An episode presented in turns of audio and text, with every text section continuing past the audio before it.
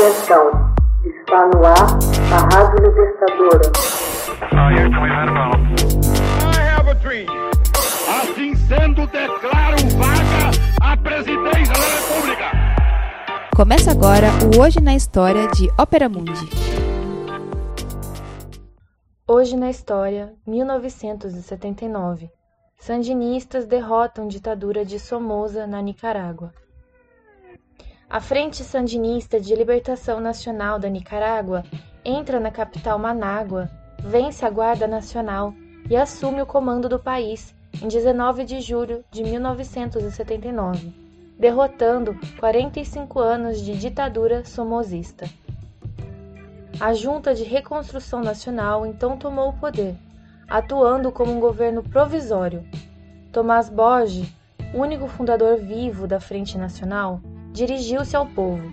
Começa agora uma guerra mais difícil contra a pobreza, a ignorância, a imoralidade e a destruição do país.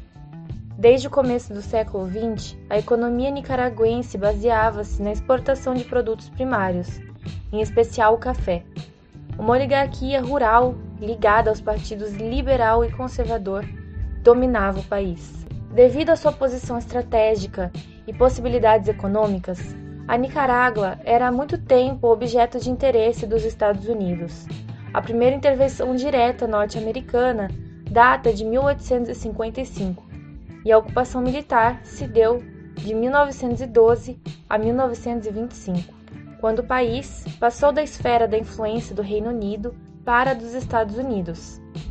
Outra intervenção, de 1926 a 1933, ocorreu a pretexto de restaurar a convulsionada ordem interna.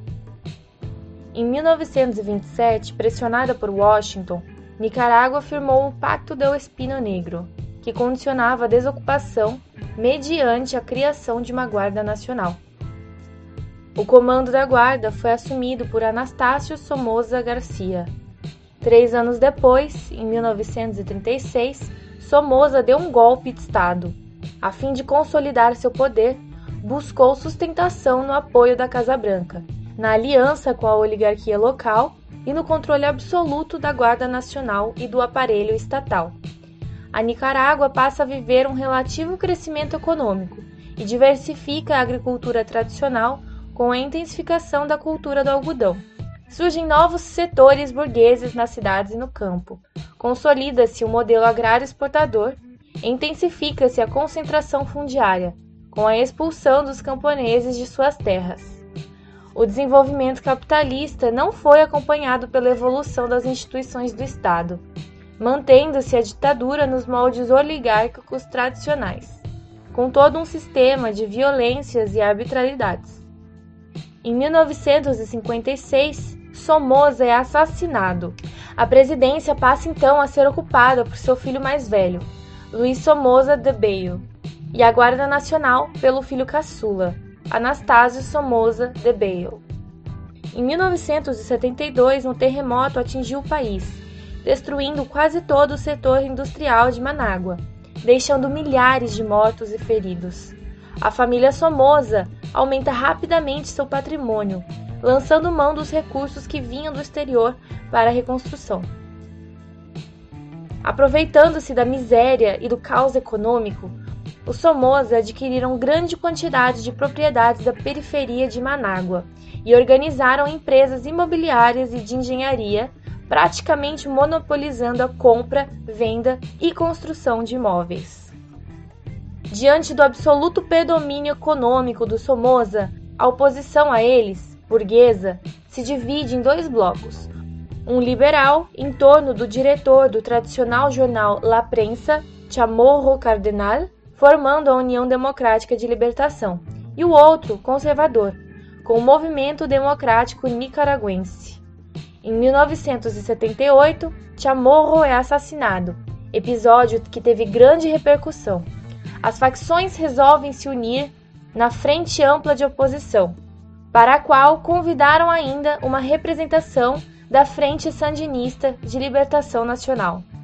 A Frente Sandinista tinha sido criada em 1961 por Carlos Fonseca Amador, Carlos Borges e Silvio Maiorga, com origem em movimentos estudantis dos anos 1940 e 1950, e inspiração na grande resistência popular das décadas de 1920 e 1930 contra a aliança entre a oligarquia nacional e os interesses imperialistas, a Frente Sandinista, sob o comando de Augusto César Sandino, travou uma luta de 18 anos contra o Somoza e sua Guarda Nacional.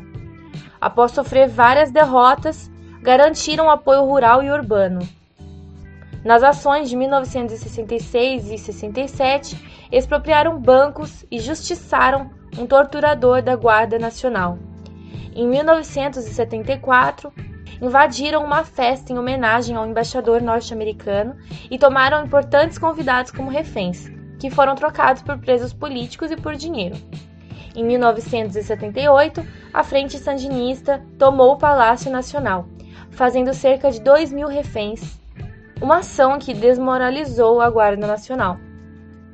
No começo de 1979, após seguidas vitórias, deu-se a ofensiva final e Anastácio Somoza teve que fugir do país. Em 19 de julho, as tropas da Frente Sandinista de Libertação Nacional ocuparam Manágua, derrocando o Estado oligárquico. Hoje na história, texto original de Max Altman, organização Haroldo Cerávulo, locução Camila Araújo, edição Laila Manoeli. Você já fez uma assinatura solidária de Opera Mundi?